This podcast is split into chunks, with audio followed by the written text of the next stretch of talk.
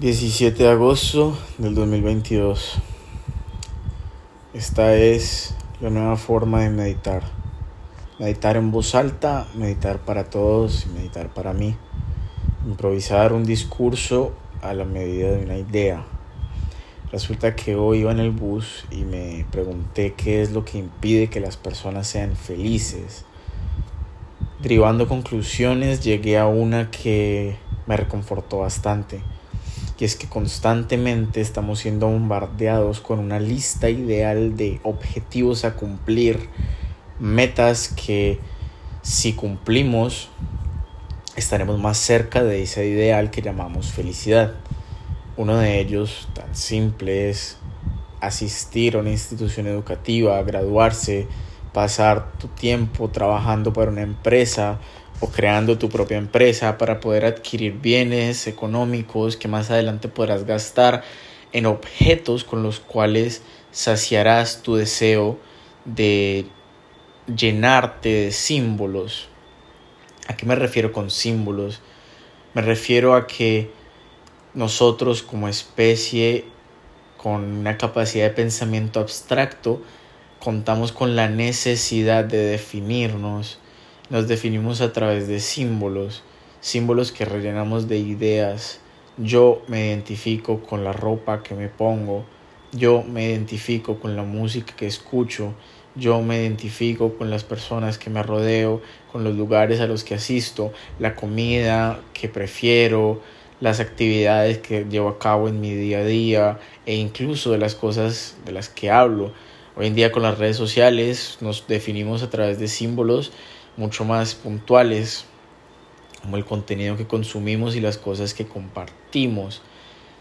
Hay algunos de estos símbolos que podemos adquirir solo pensándolos, mientras que hay otros como los, los símbolos materiales a los cuales solo podemos acceder por medio del dinero o alguna forma de bien material. Entonces, volviendo a la pregunta de por qué se nos hace tan difícil dejar de ser infelices. Podemos expandir la conclusión a la que he llegado afirmando que es difícil poder centrarse en uno y reflexionar sobre cuáles son aquellos símbolos que te llenan y te van a, llegar, a llevar a ese estado de autorrealización en un mundo, un entorno en el cual estamos todo el tiempo siendo entretenidos y disuadidos de la tarea de pensarnos nuestra propia vida.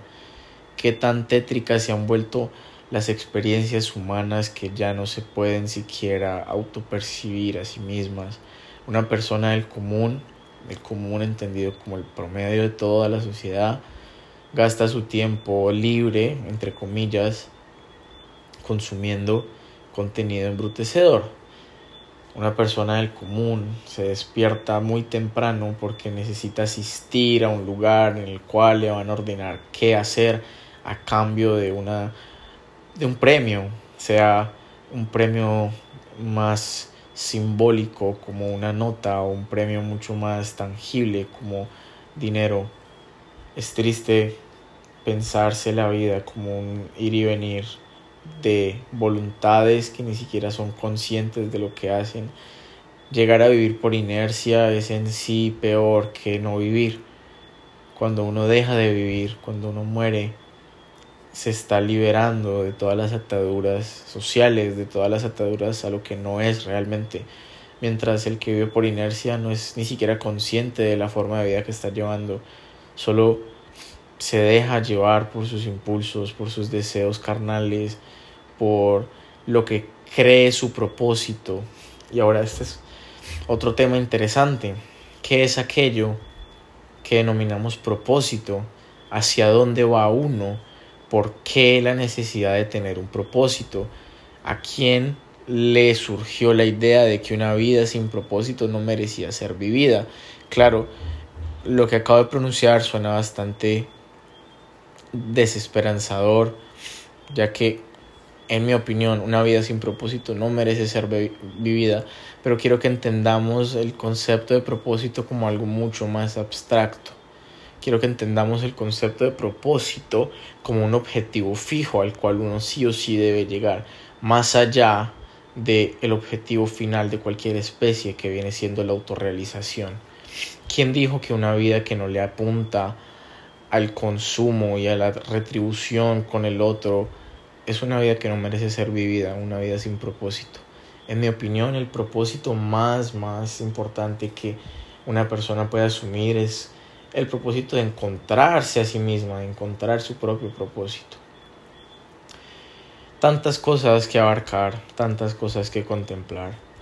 Esto es un intento, un intento de un joven en su cuarto antes de dormir de compartir un mensaje en el que tiene fe, un mensaje que sabe que puede llegarle a muchos oídos, no por quien lo comparte, no por quien lo recita, sino por quien lo escucha, porque es un mensaje reproducible, es un mensaje que todas las personas necesitan, así no lo sepan.